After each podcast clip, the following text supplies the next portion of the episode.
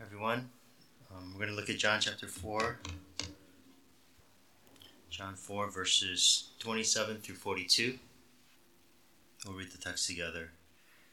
Uh, the title is A Revival in Samaria.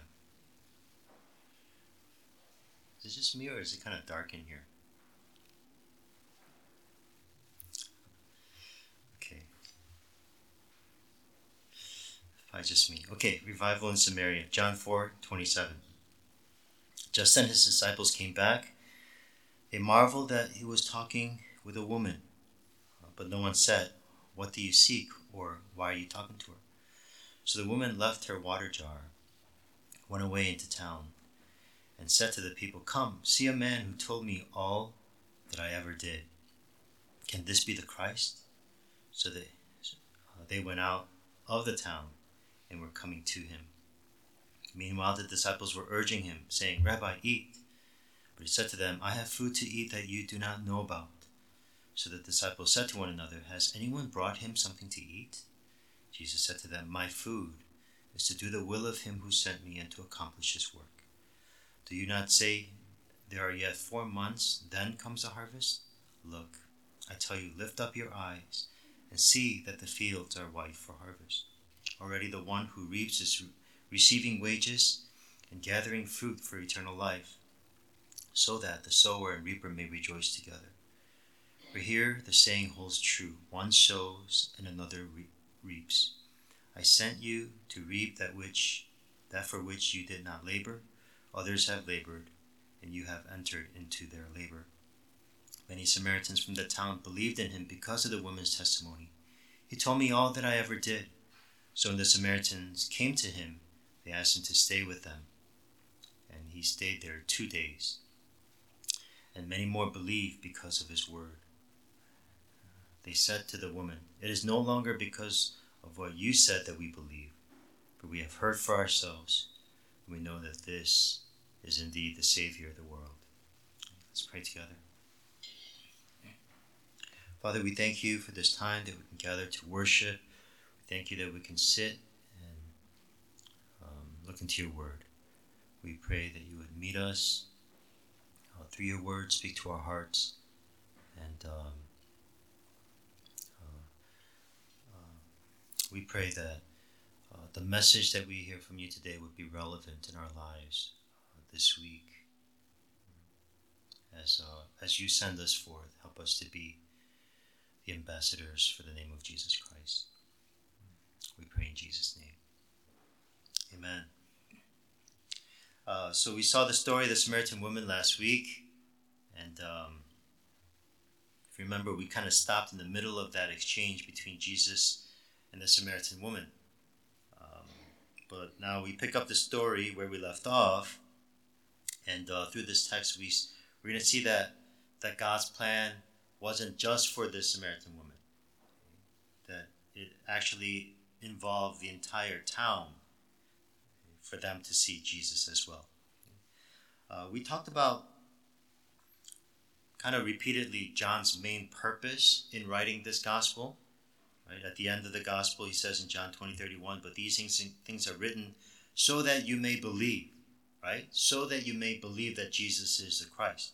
So this entire gospel has a missional intent.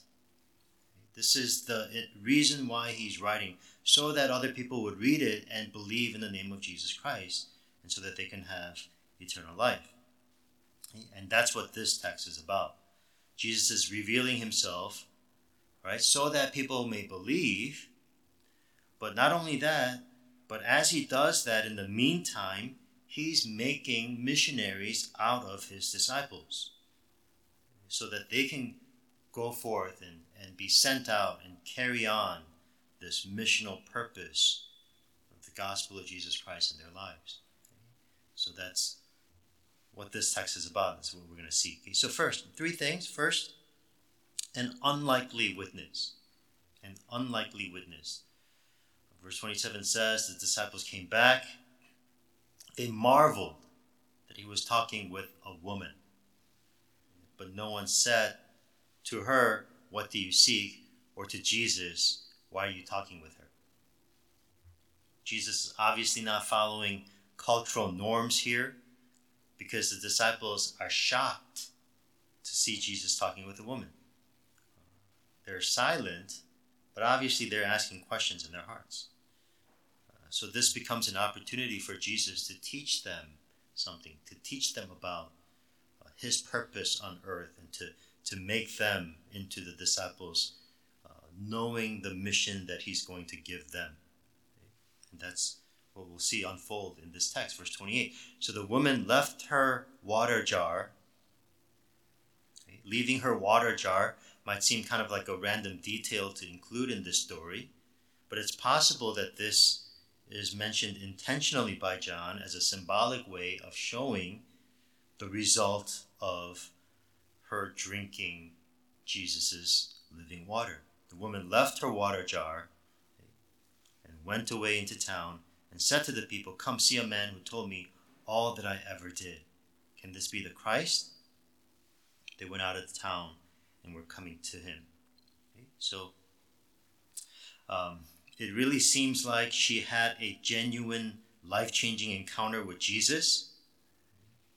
Not only because of this leaving the water jar, possibly John's way of saying that she doesn't need the water jar anymore because she won't thirst again.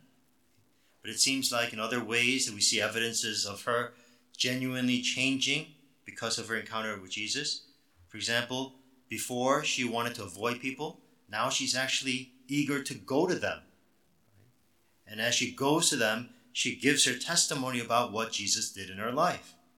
Come, see a man who told me all that I ever did. Can this be the Christ?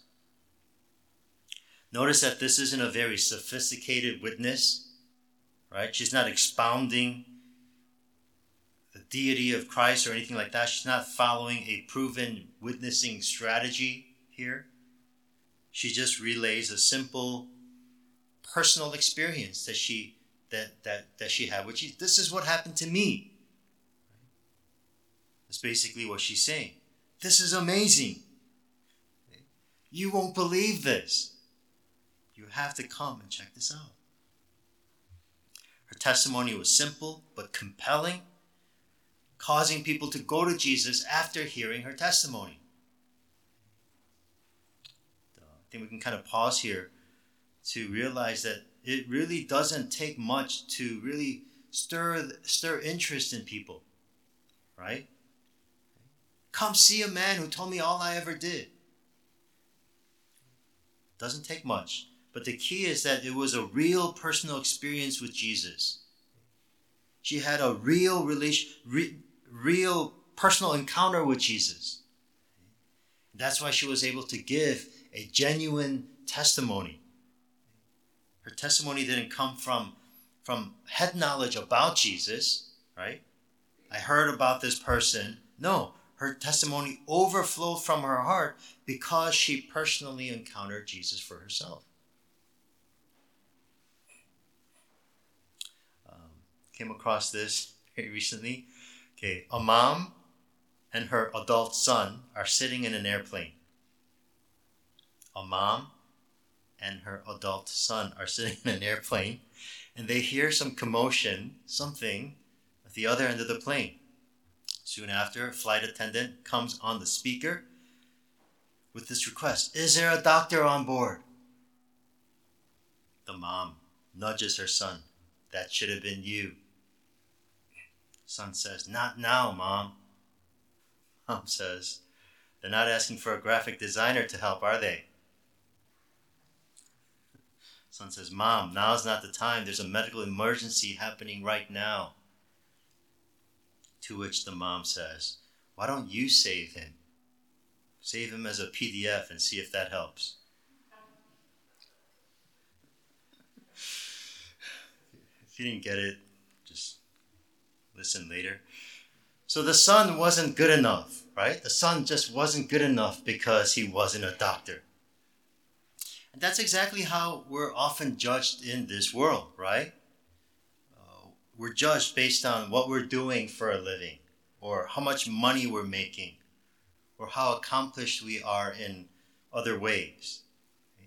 But Jesus has a very odd way of starting his kingdom, starting his revolution, if you will. He takes a Samaritan woman who has no standing in society, someone who's had five husbands, and makes her his spokesperson and ambassador. Goes to show that God uses the foolish things of the world to shame the wise, to demonstrate the power of God. The only thing that mattered was that her testimony was real. Her encounter with Jesus was real. And what that means for us is simple. It really doesn't matter who you are. If you have a real relationship with Jesus Christ, God will use you. Maybe you're at home this week with your family, wondering how you're going to make a difference. Your family members that you love that don't know Christ, how am I going to make a difference? This is all she does. Come see a man who told me all that I ever did. That was her testimony. It was not in the persuasiveness of the words, but the words. The words express something real in the heart. And that's the lesson for us. Remain in the vine, a real relationship with Jesus Christ, and God will use you. An unlikely witness. Secondly, the eyes. The eyes for the harvest. The eyes for the harvest. Verse 31 Meanwhile, the disciples were urging him, Rabbi, eat. But he said to them, I have food to eat that you do not know about. So the disciples said to one another, Has anyone brought him something to eat? Now it's the disciples' turn to not understand what Jesus is talking about. They went away to buy food, they come back with food, and so now they want Jesus to eat. But Jesus says, I have food. So they naturally conclude that someone brought him food while they were gone. But Jesus was not talking about physical, edible food. We see this over and over again. People are constantly misunderstanding Jesus because they're thinking along natural, earthly realm things, while Jesus is talking about spiritual truths. Says in verse 34 My food is to do the will of him who sent me and to accomplish his work. So, this is like this right now is the answer to the question that the disciples did not ask earlier, right?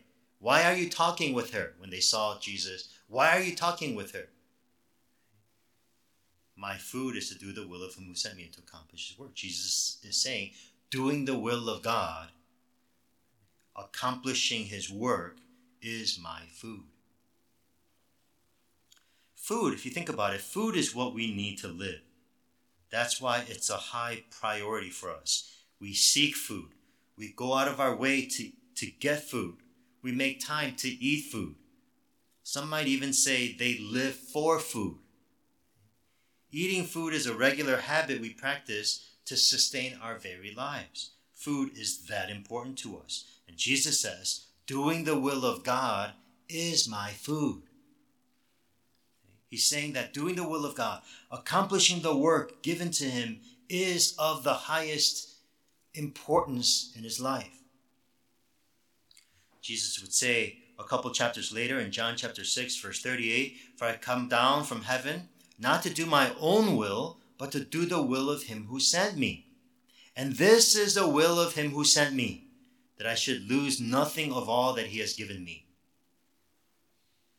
So, talking to this woman who needed eternal life was important to Jesus because she was one of the souls that the Father had given him.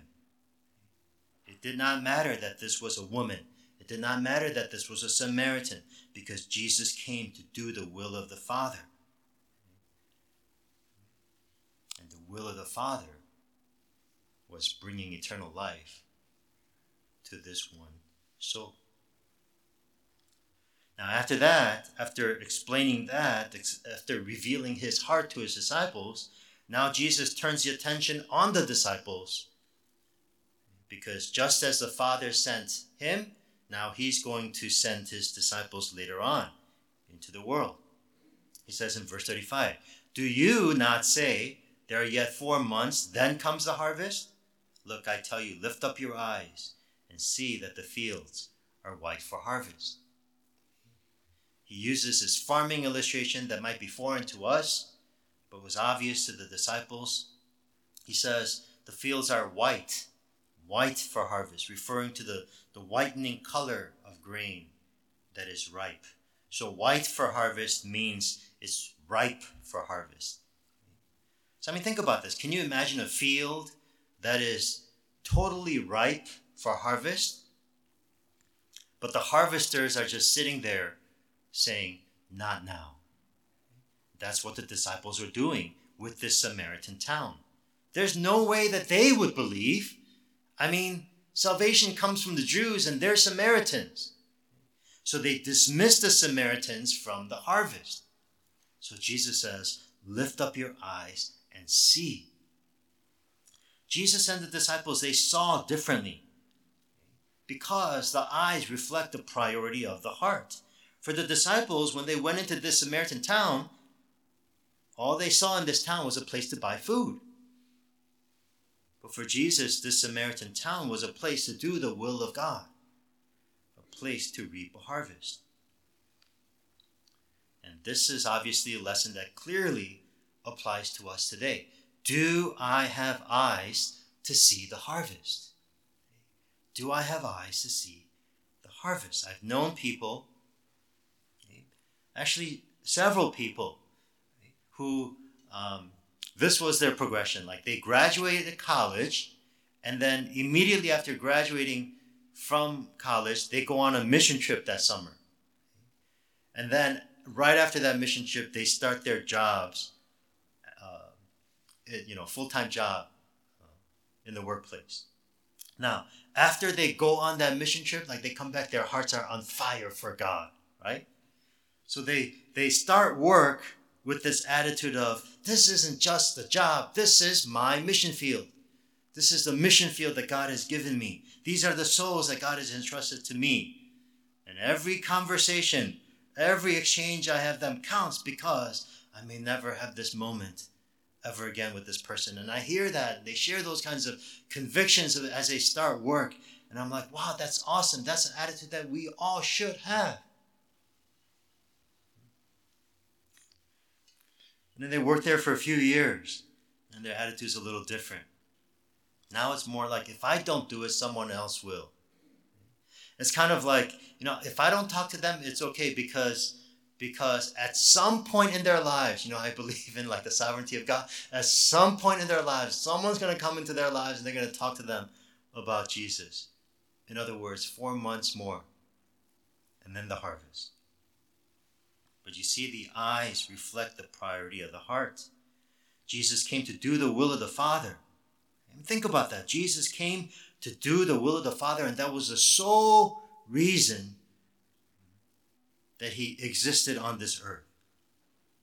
And that is also why he saw the harvest field. That is why he was able to see what the disciples could not see. He saw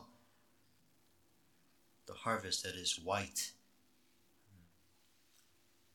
ready to be harvested. May we live with this kind of attitude. This John 4:34. May John 4:34 be written on our hearts. My food is to do the will of him who sent me and to accomplish his work. I mean, that's a very good question we can ask ourselves, right? Like, what is if you can if you can if you can write it out, life mission statement. What is my food? Right? We don't have uh, life group discussion this week, but but so it could be a good personal exercise. Jesus says, "My food of the highest. This is what I live for: is to do the will of Him who sent me and to accomplish His work. My food, blank. What would I fill that in with? May we live with John 4:34 written on our hearts. Thirdly, lastly, sowing and reaping together. Sowing and reaping together. Verse 36 Already the one who reaps is receiving wages and gathering fruit for eternal life, so that sower and reaper may rejoice together. I'll read that again. Already the one who reaps is receiving wages. So that's a picture of uh, the harvester, right? The reaper. It's almost like he's already done his work. He's already reaped the harvest, and now he's getting paid, right?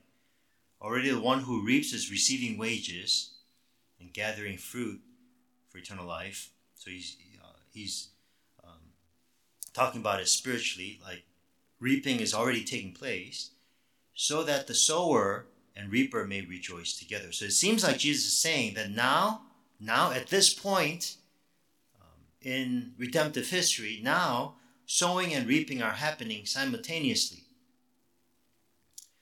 Back in Amos chapter 9, verse 13, says this Behold, the days are coming, declares the Lord, when the plowman shall overtake the reaper, and the treader of grapes, and the treader of grapes, him who sows the seed. The plowman, the one who's plowing and sowing, shall overtake the reaper. Okay, so again, like the sower and reaper will, will, will coincide the treader of grapes, the one who, who harvests, if you will, uh, who sows the seed. So Amos is talking about a time later on, the days are coming of great blessings, a time of overwhelming harvest. The harvest will be so overwhelming that as you sow, you will also reap. And Jesus is saying that that time is here. Sowing and reaping are happening together with the coming of Jesus Christ. The field is ripe for harvest. Verse 37 For here the saying holds true one sows, another reaps. I sent you to reap that for which you did not for you did not labor. Others have labored, and you have entered into their labor. So the disciples obviously didn't exactly know where they were in the timeline of redemptive history this was obviously a new phase in redemptive history with the coming of Jesus, but it wasn't the start. It wasn't the very begin, the start of the entire redemptive story. And Jesus is telling them God had already been working, using many of the prophets that had come before, all the way up to John the Baptist. And that means that many had already done the work of sowing. So Jesus says, Others have labored, and now it's time for reapers to benefit from their previous labor. And that's exactly what we see happening as this Samaritan story continues. Many Samaritans, it says in verse 39, from that town believed in him because of the woman's testimony. He told me all that I ever did. So when the Samaritans came to him, they asked him to stay with them. He stayed there two days and it says, many more, many more believe because of his word. He said to the woman, It's no longer because of what you said that we believe, but we have heard for ourselves, and we know that this is indeed the Savior of the world. So if you think about it, the disciples experienced this great revival a harvest that they did not sow as they witnessed this great revival happening in Samaria. It's interesting here that at first some believed because of the woman's testimony. And then it says after that, many more believed because they heard his word for themselves. So it turns out it was not the woman's job to save her town. Her role was only to talk about Jesus right? or to bring them to Jesus so that they can experience Jesus for themselves. And it seems like this was the crucial lesson for the disciples. They couldn't see the harvest before them. Even though it was ripe, they couldn't see it before them. But they witnessed this great harvest in the most unlikely place, a Samaritan town, because it's actually the work of God. And this is exactly what the disciples would need to know as they would later be sent by Jesus.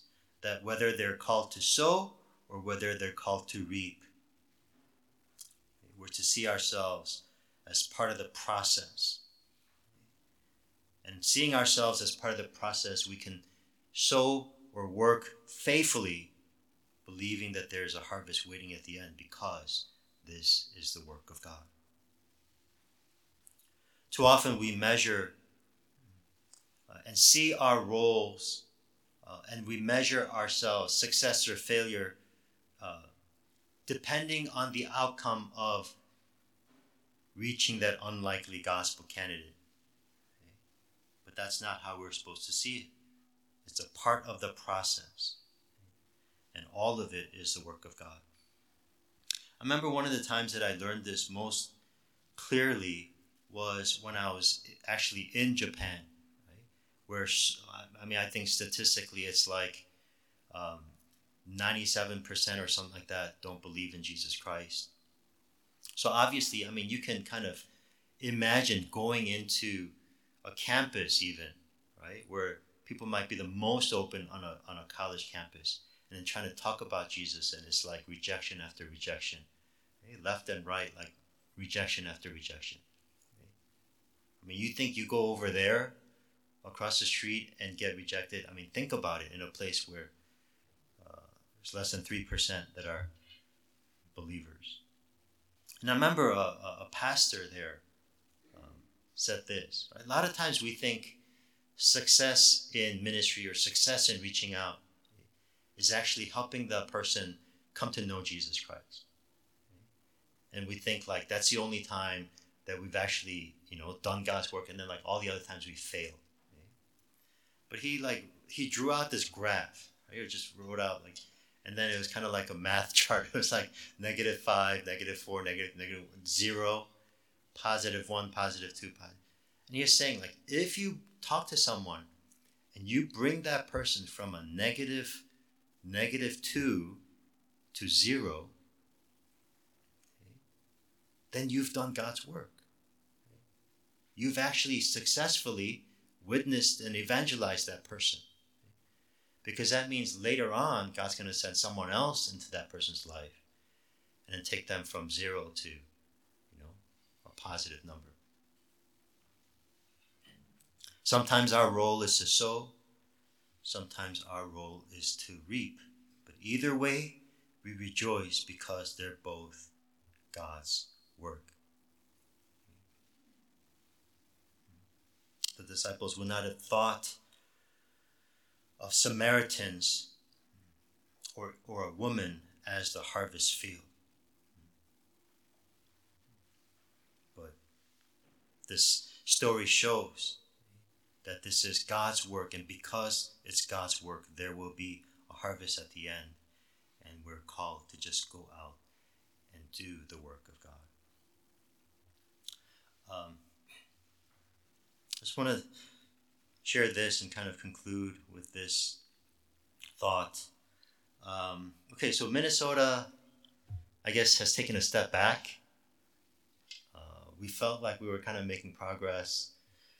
Actually, in terms of restaurants opening up or you know school opening up or things like that in, in, in terms of those ways we thought we were making progress but actually in terms of the numbers of the coronavirus and people affected and deaths and things like that we've been actually going backwards. And so, obviously, in this recent, uh, in this past week, the governor um, uh, gave another state order so that there's some things that have been uh, uh withdrawn back to curb the virus spread. Uh, one of the things that were affected, obviously, um, because of this was our our kids' uh, sports activities. One of the things was youth sports, like no youth sports for at least four weeks. December 18th is the target date, and then we'll see from there what happens. It's interesting because up until leading up to this, our boys have been like, this is basketball season now, so they've been practicing a lot, going to the YMCA almost every day, practicing, getting ready. Um, Daniel, actually, our second son, actually had his tryouts uh, last week, and then uh, was supposed to be this coming Monday. Okay? So his tryouts happened, the first one, and then this coming week obviously got canceled. Okay? And uh, now they've been like building up to this, but now they're wondering like, what's gonna happen? Uh, how are we ever gonna even gonna be able to practice anymore? Because the YMCA where we went to practice also is closed now at least a month. Uh, so I was just kind of thinking about this scenario. I was thinking, okay, so it seems like there's obviously a challenge here. You're making progress, making progress, and now like you're stuck because there are no open gyms, and it's cold outside, and obviously it's going to snow in the upcoming days and things like that. Um, but I was thinking, but this, this does not mean that you have to stop your progress. It does mean that it's going to actually be a little harder it does mean that you have to overcome some more excuses that you might have to actually making progress. But it does mean it does not mean that it has to your progress has to stop. You can actually go out and shovel the driveway to dribble the ball. Can actually go out and bundle up and uh, you know suffer and you know, overcome that challenge so that you can practice and become better. And um, I was just thinking about that, and actually, like, I was, uh, it, it actually like gave me a lot of hope as I thought about our church, because I think those are the same challenges that we face right now in our spiritual lives. Right? Um, maybe some of us we felt like oh like we're kind of making progress we're able to like get together with friends more all these things. But then pandemic continuously pandemic isolation all these things and then like now you feel like you're stuck in your spiritual life. And i would say the same thing in that scenario. It's definitely going to be harder. There are definitely a lot more challenges and temptations to make excuses for ourselves because of those challenges but it does not mean that our, our progression in our faith has to stop. Of course, it will take a little bit more self discipline and self motivation and an awareness of my situation to make progress. But the opportunity is right there before me, where I can grow through the challenges and difficulties of these days and get closer to Jesus, have a real, authentic, growing relationship with God,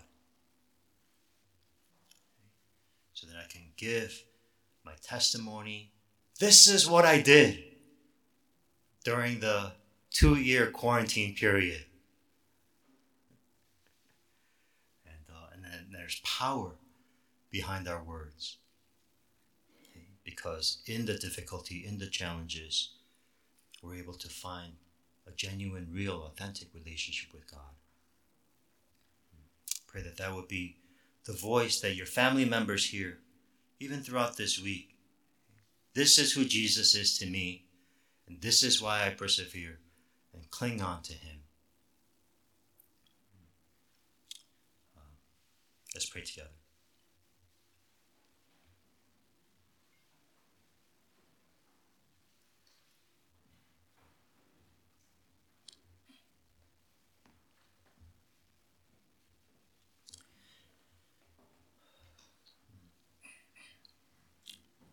I mean, we all know that uh, when we're not intentional, we drift with the current. And at no time is that more true than it is today. When we're not intentional, we'll drift right with the current so that my food uh, is to live for my career my food is to live for my future. My food is to live for this world and all the pleasures that this world has to offer. My food is to do the will of me. And uh, there's only one way to break out of that. We need to go and experience the word of Jesus for ourselves. Uh, and that word has power. We no longer believe because of what you told us, but we have seen for ourselves, we've heard for ourselves. In the quietness of my own room, I've experienced the Word of God for myself, and that Word of God compels me to say that my food is to do the will of Him who sent me. So may we have that intentional attitude in our hearts. John 4:34 be memorized in our minds and be written in, in our hearts. So that every single day that passes by during this pandemic, every single day that I cannot see uh, the brothers and sisters around me, I'm actually getting deeper, I'm actually getting sharper, I'm actually getting stronger in my relationship with God.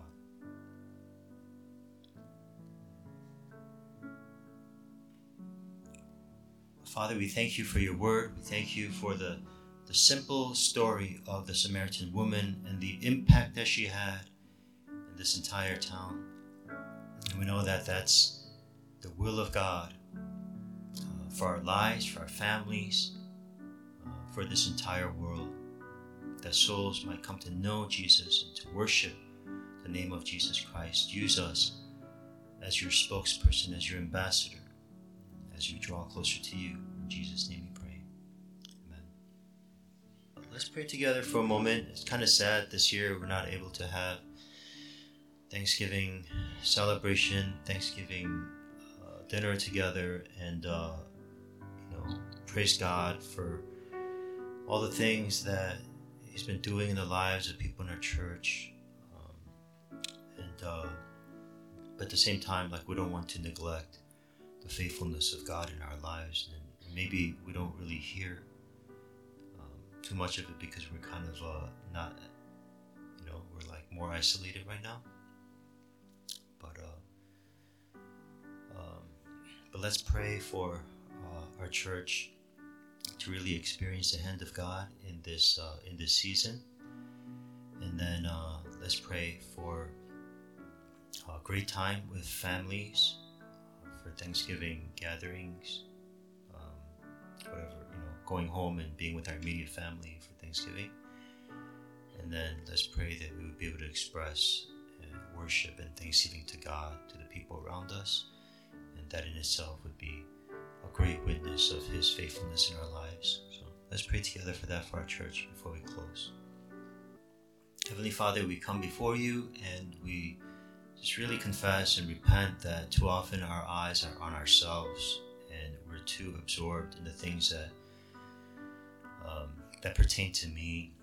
We don't lift up our eyes to see uh, the the people around us, the harvest around us, the, the faithful work of God before us, around us, after us, all that you've been doing in redemptive history, things that you're doing now.